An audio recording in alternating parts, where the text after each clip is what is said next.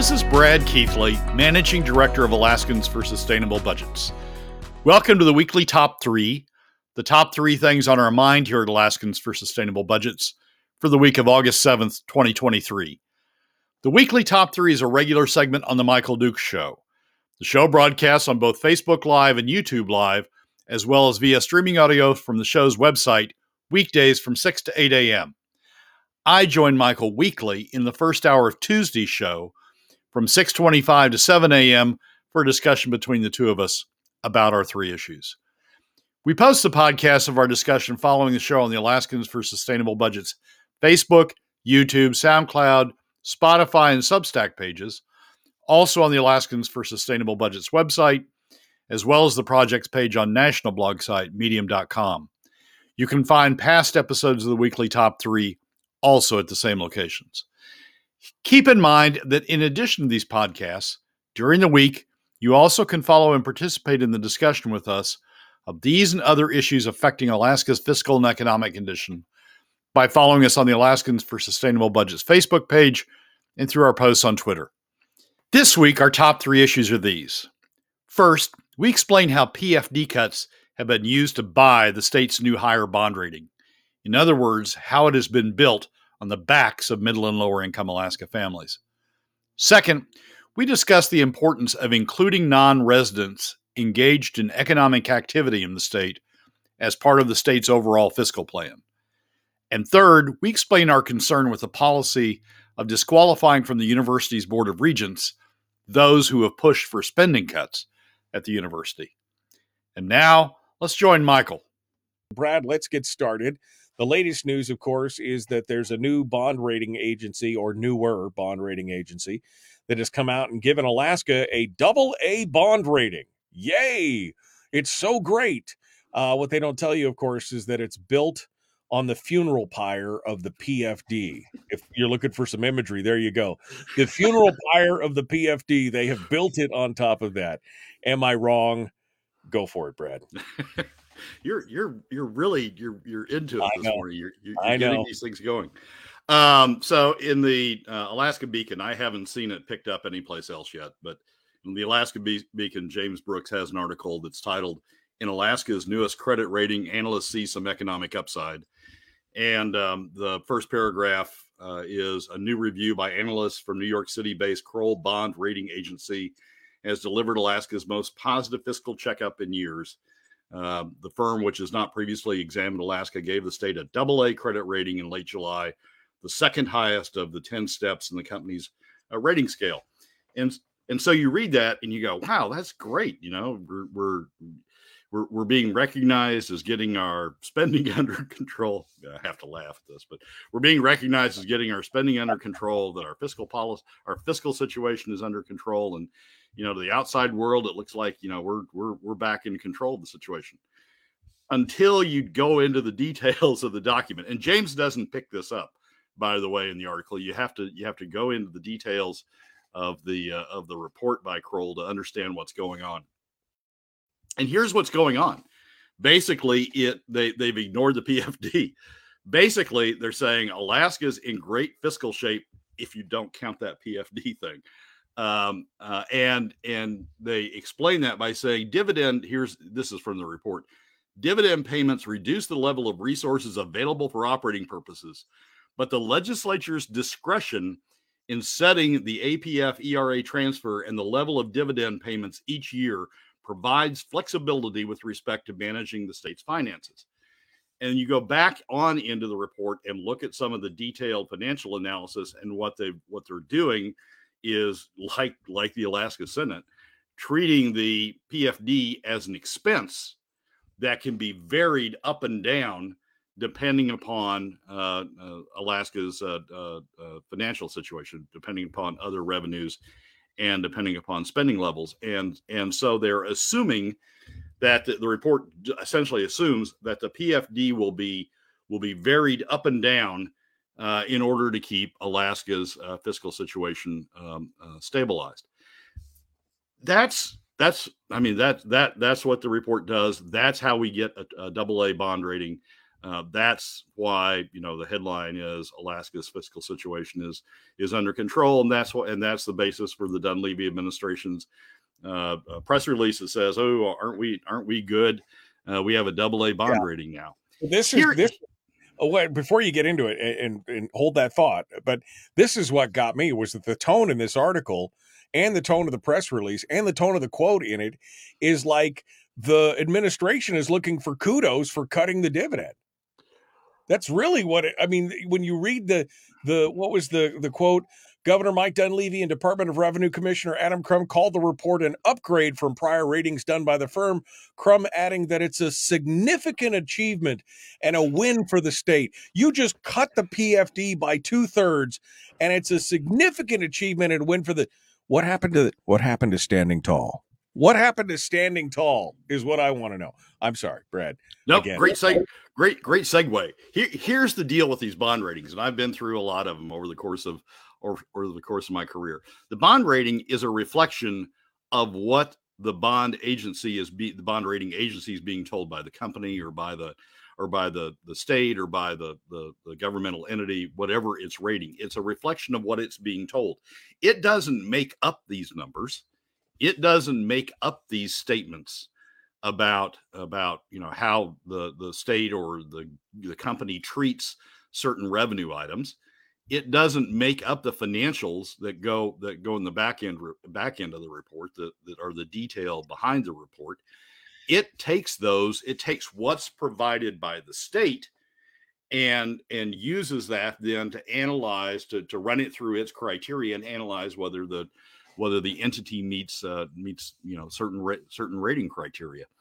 And so it's the state that has told the state, the Dunleavy administration, because this is done by the Department of Revenue, it's done by the debt manager. These presentations are made by the debt manager in the Department of Revenue, which used to be Devin Mitchell, who's now the head of the Permanent Fund Corporation, and is now Ryan Williams, uh, reporting to Adam Crum uh, it these uh, uh, uh, presentations are made by the debt manager, and it's the administration's debt manager, the Dunleavy administration's debt manager, that is telling the rating agency the the PFD can be used like an accordion. It can be collapsed uh, in order to keep um, uh, keep the the revenues stable or keep the, the the bottom line stable, or it can be expanded don't really talk about it being expanded, but but it, but it's it's the it's the debt manager that's explaining these things and providing the numbers to the bond rating agency.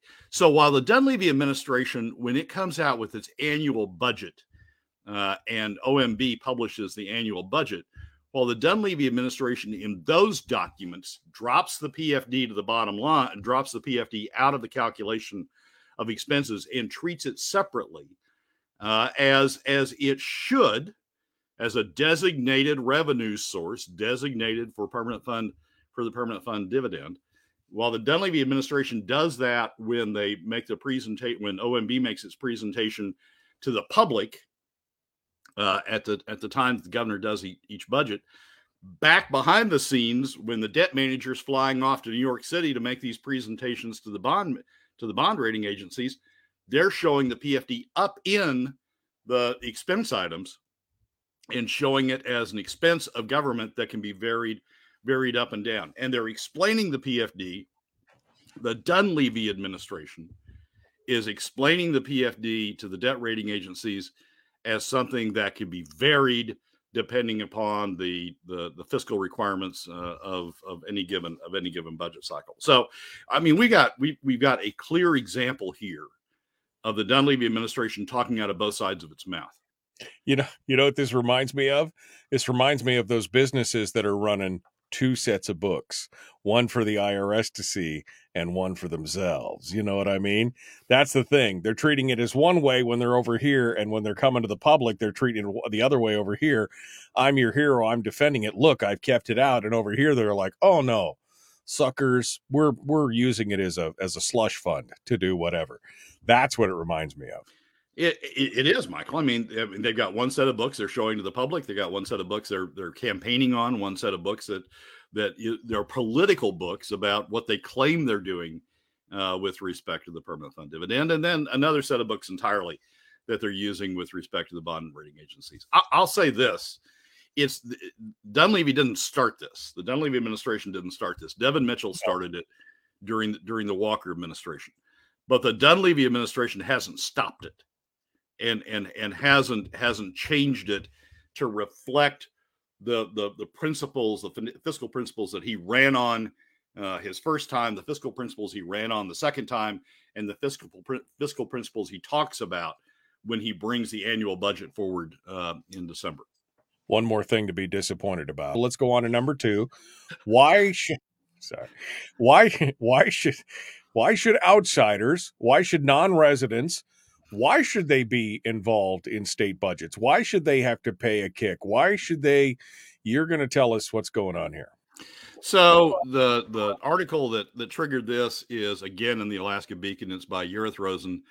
The he- headline is "Workforce Shortages Could Sabotage Anchorage and Alaska Economic Opportunities." Report says, and it's the report they're reporting on the report by uh, Bill uh, at last week's uh, Alaska uh, Economic or Anchorage Economic Development Corporation uh, and three annual report annual presentation of its uh, three-year uh, Alaska uh, three-year outlook, and it's talking about. Um, oh, here it is.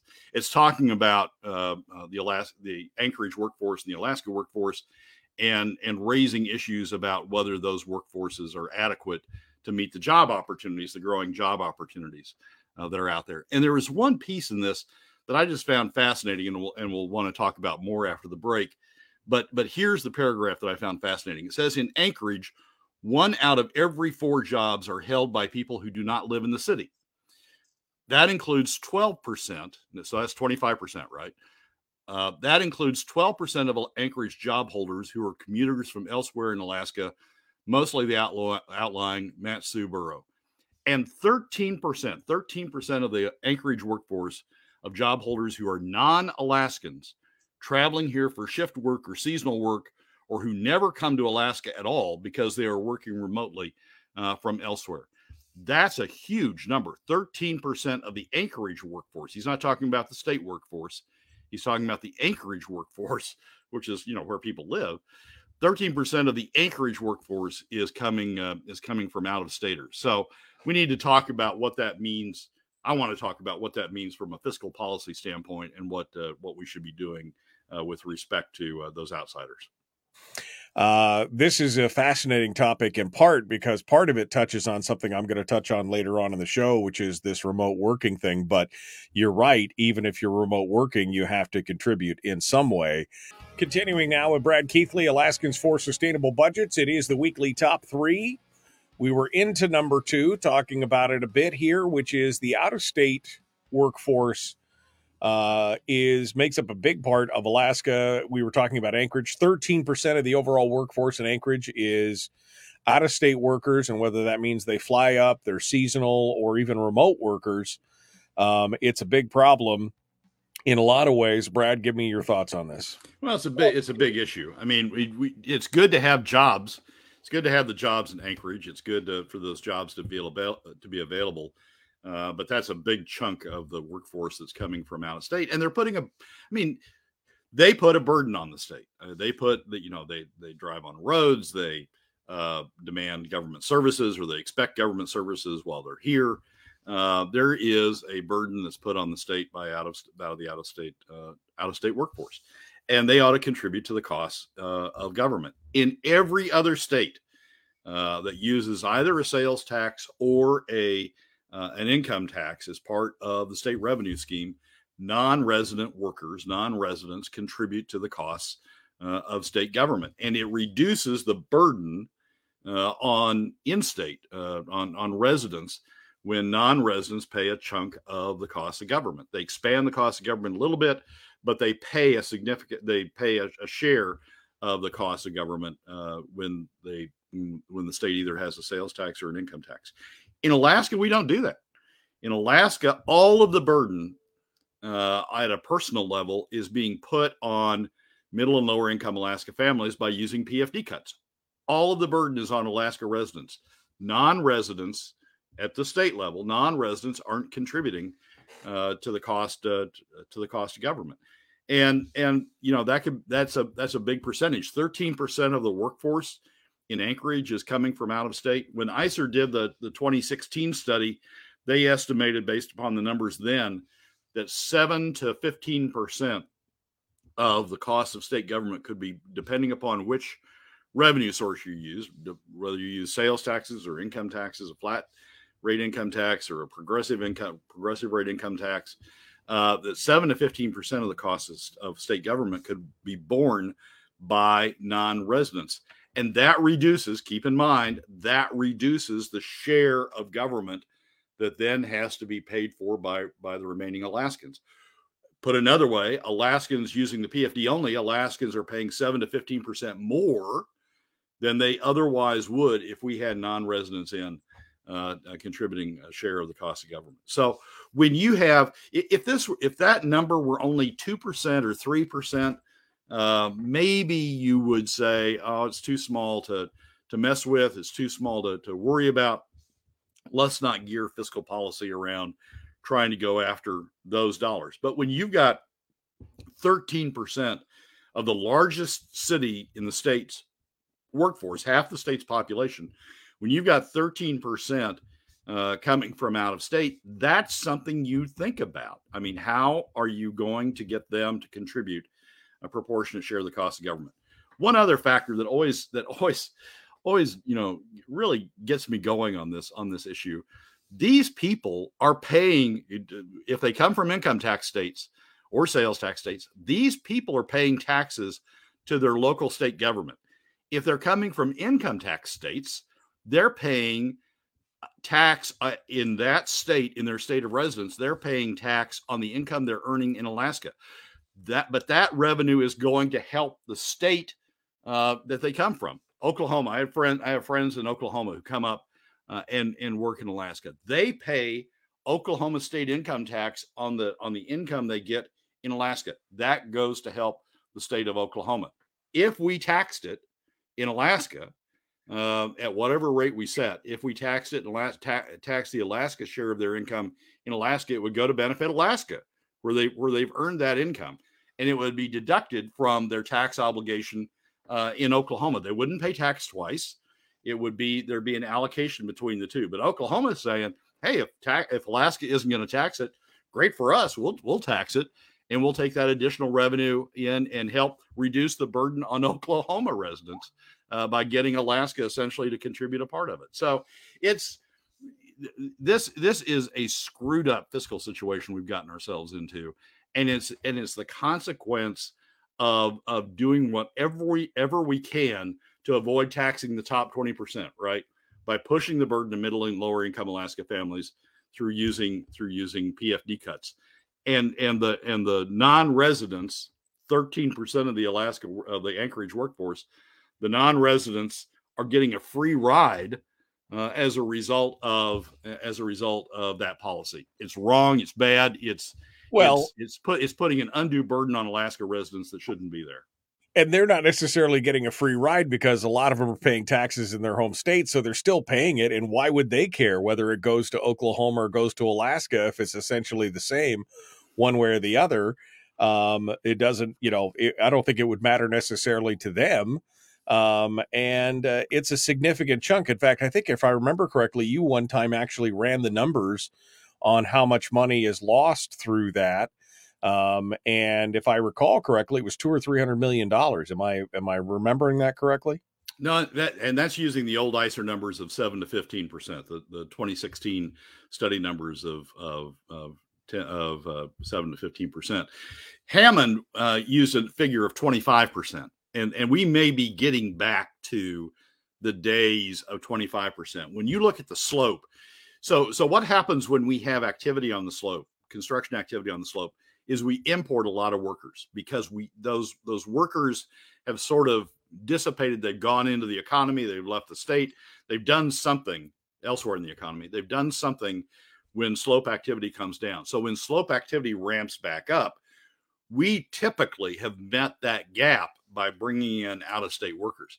So the 13 I, i'm going to guess that the 13% that that Popp's talking about in the Anchorage workforce uh, is, is is sort of the low end of what we're seeing statewide when you count in the activity uh, on the slope, and that's I mean that's so so you, using the ISER numbers from 2016 may be understating the amount of revenue that we're missing, the, the amount of overburden that we're putting on Alaska residents because we're not getting a contribution from uh, from non-residents. So, would you uh, quickly here? Would you suggest a just a non-resident tax, mm, or would you suggest a tax that would, um, or would you suggest a tax that would uh, uh, have an exemption for state in-state residents? I mean, what do you, what do you think?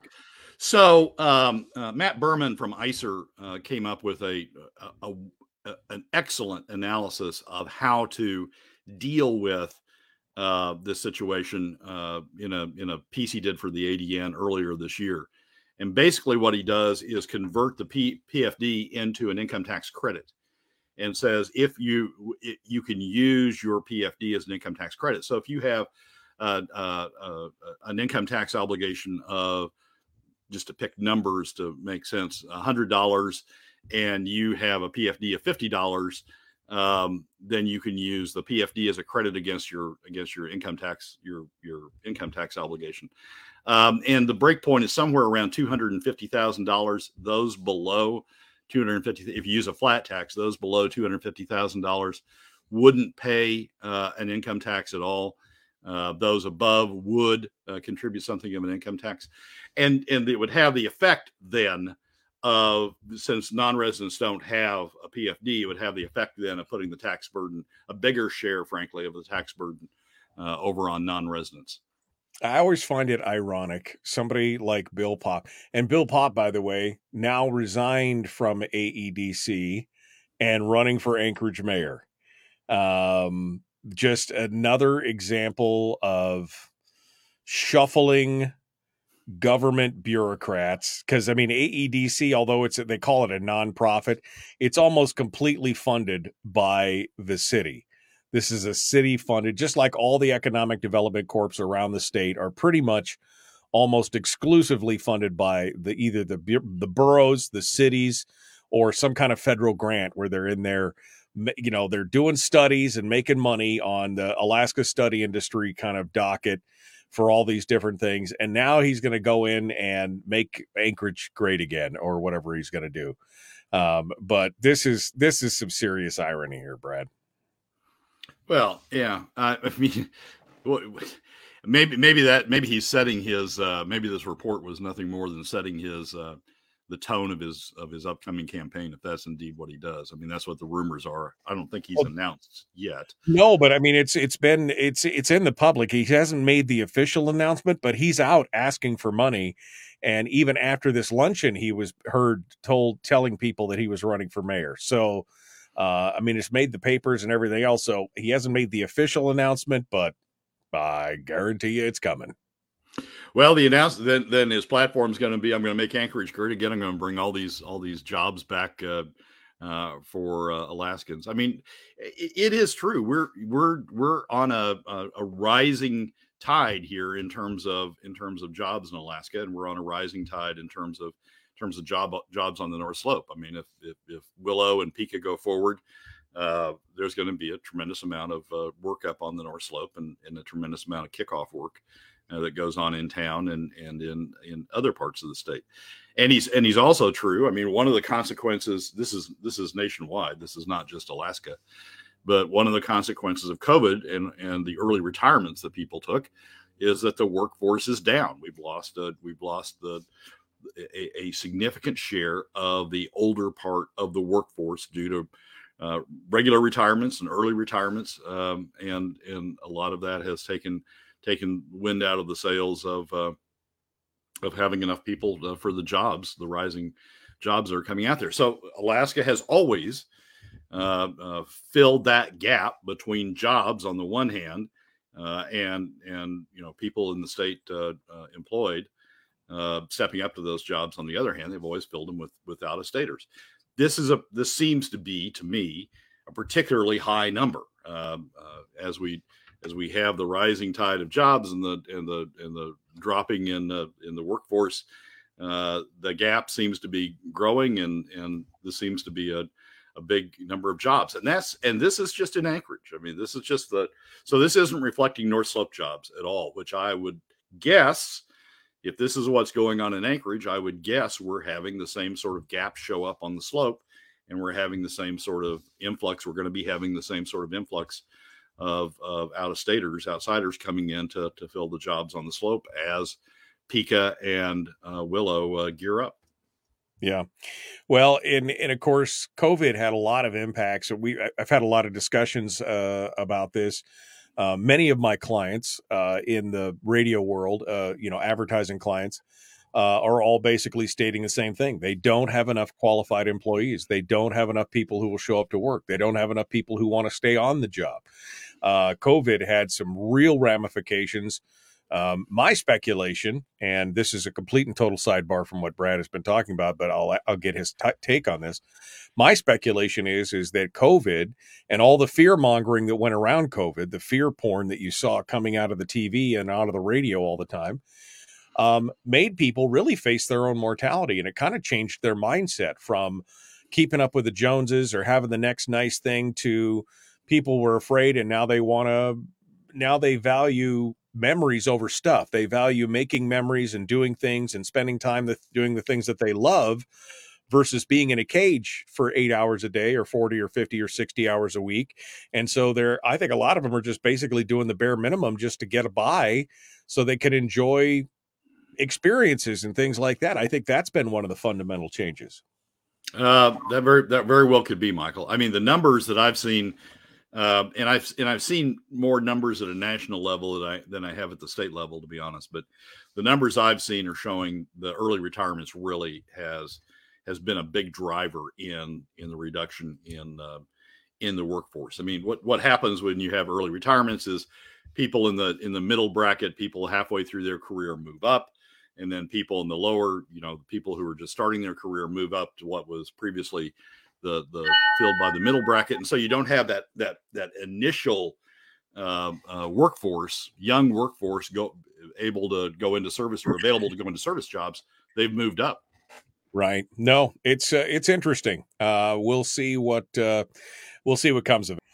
All right, let's move on to number three. Uh, why can't fiscal hawks be part of the University Board of Regents? Um, we just saw Tuckerman Babcock after two months throw in the towel uh, because he said it takes too much of his time. I don't know if there's a code in there or something for it, but it looks like whatever's happening, they uh, do not want anybody who's looking for efficiencies or any kind of cuts to the university to be part of the Board of Regents, Brad.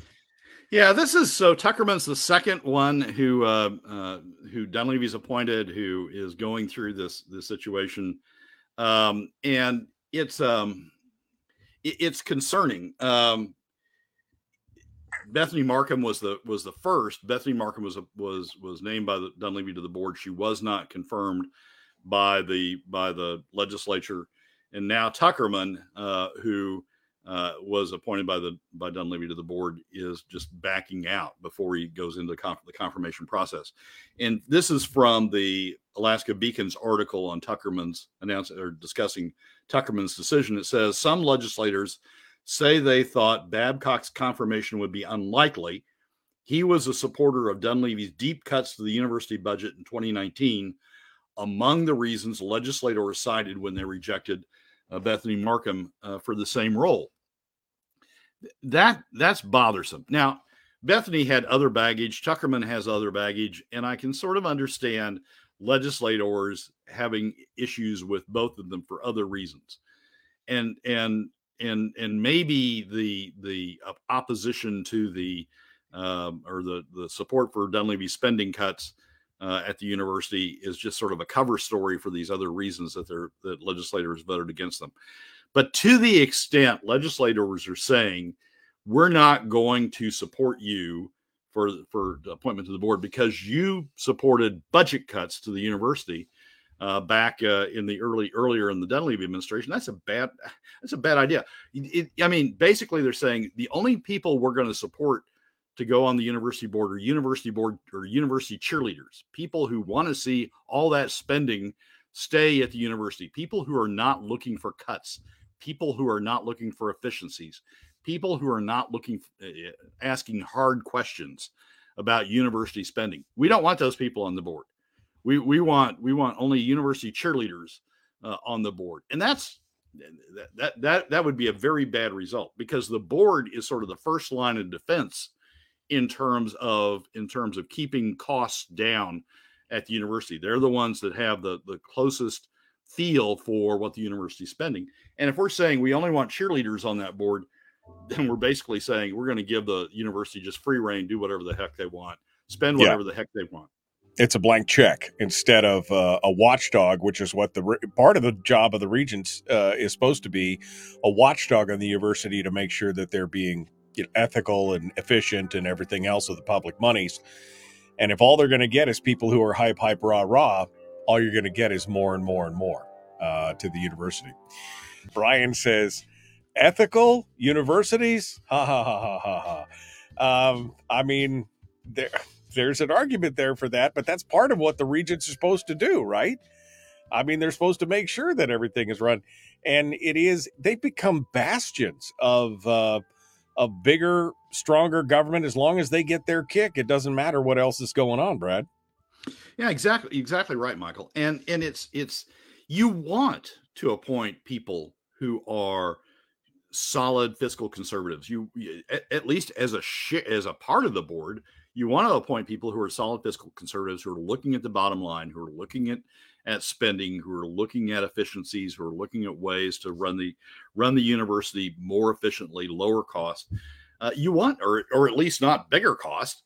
You want people uh, as part of the mix uh, in there as part of the mix. And if we're if we're now saying, oh, if you supported budget cuts to the university, you were never going to put you on the university board, then we we have taken out a lot of people and and and and I would guess most of the fiscal conservatives uh, from consideration for the board. The, the board is not supposed to be a cheerleader. The board is supposed to be an oversight, the closest oversight that you can have, outside oversight that you can have of the university. The legislature, the legislature is several steps removed from being able to peer into the university, having having the day to day contact, um, the, seeing the monthly reports or the periodic reports legislature several steps removed from the university. And and frankly, maybe this is part of how we got into the problem with the university in the first place. We didn't have a board that was exercising strong oversight uh, of the uh, of the of the universities of the spending side and the efficiency side of what the university was doing. So I it, it is troubling. I, as I say, there was there was other baggage that Bethany brought um, in terms of her you know, service on the redistricting board there's other baggage that Tuckerman brings in terms of his uh, his involvement in the the so-called loyalty oath uh, issue uh, uh, early in the in the Dunleavy administration, and maybe this maybe the the the the spending thing is or the the support for spending cuts is just a cover for voting against them for those other reasons. But but it we should be very the governor should be very clear about this.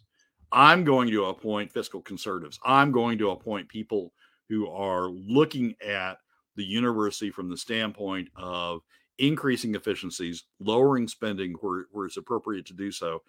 And and the legislature should not be saying, "Oh no, we're not going." To the legislature should not push back and say, "Oh no, we're not going to put those people on the board. We only want cheerleaders uh, on the board and build it bigger, bigger, bigger." Because that's, I mean, that's that's that's a recipe for disaster. That's a recipe for going right back into the situation that we had that led the governor to push for big spending cuts uh, to the university in the first place. I uh yeah, and it's sucking up so much of the oxygen uh in the room and and consuming just such a tremendous amount of overhead in the state. Um and we're seeing across the country right now we're seeing a pushback against universities in total. Uh, for many reasons, but fiscal reasons are definitely one of them. And as you've pointed out in the past, Alaska spends more than any of her counterparts in the western states uh, by an order of magnitude uh, on the universities, and uh, I don't think it's I don't think it's sustainable in the long run. I don't think it's sustainable either, Michael. And and you know the fact is we still have three separate universities. We still have you know two basketball teams. We still have we still have a lot of things that we duplicate in this state. Uh, that you know, frankly, if you if you if you look at the fiscals, aren't justified. So it's I, we need people on that board that are pushing back. Now, I you know maybe we need cheerleaders on the board too, but by gosh, we don't need all the board to be a cheerleader. Uh, we need people who are pushing back and at least can identify where those efficiencies are and at least help legislators who are interested in in finding those efficiencies and finding those spending cuts at least are positioned to be able to help the legislators uh, and the administration uh, do that if we don't have those sorts of people on the board uh, at least part of the board then we're just you know, we're gonna we're gonna rebuild this this this behemoth again and and run ourselves into a into another issue down the road. Well, and going back to your workforce discussion earlier on, I mean, that's part of the problem. Why we're importing is because we're not teaching to what Alaska has to offer, right? I mean, we're having to import all this, uh, all these jobs and everything else. Shouldn't the university be focusing on those things so we don't have to import other people? Yeah. So you, yeah, yeah. So that's really a separate issue about what should the university be teaching and and Governor Dunleavy's uh, most recent before Tuckerman, the the appointment before Tuckerman, said that he was going to focus on jobs, that he was going to focus on on creating his his role in the board was going to be focusing on getting the university to teach to jobs, um, and and that's a that's a good. I mean, you want that mix on the board as well, but but that doesn't necessarily lead you to to you know the most efficient or the most uh, uh, uh, cost effective uh, answer. It teaches you, it, it leads you to, yeah, we're going to focus on jobs. We're going to have we're going to have a major emphasis on on teaching to jobs, but it doesn't. You, you don't necessarily sit there and go, and we're going to do it in the most cost cost effective manner. You uh-huh. need people on the board who sit there and go, whatever the heck eh, whatever the heck we're doing, we need to do it in the most cost effective most efficient manner possible. And that's that's the kind of of criteria that at least that paragraph suggests legislators are using as a as a as a as a tool to vote against people. People who come in and say we're going to be be efficient and we're going to we're going to you know do it in the most cost effective and efficient manner. Brad keithley alaskans for sustainable budgets. Brad thank you so much for coming on board. As always a pleasure to speak with you. Again, michael as always thank Michael, as always, thanks for having me. Well, that's a wrap for another week's edition of the weekly top three from Alaskans for Sustainable Budgets. Thank you again for joining us. Remember that you can find past episodes on our YouTube, SoundCloud, Spotify, and Substack pages, and keep track of us during the week on Facebook and Twitter. This has been Brad Keithley, Managing Director of Alaskans for Sustainable Budgets. We look forward to you joining us again next week on the weekly top three.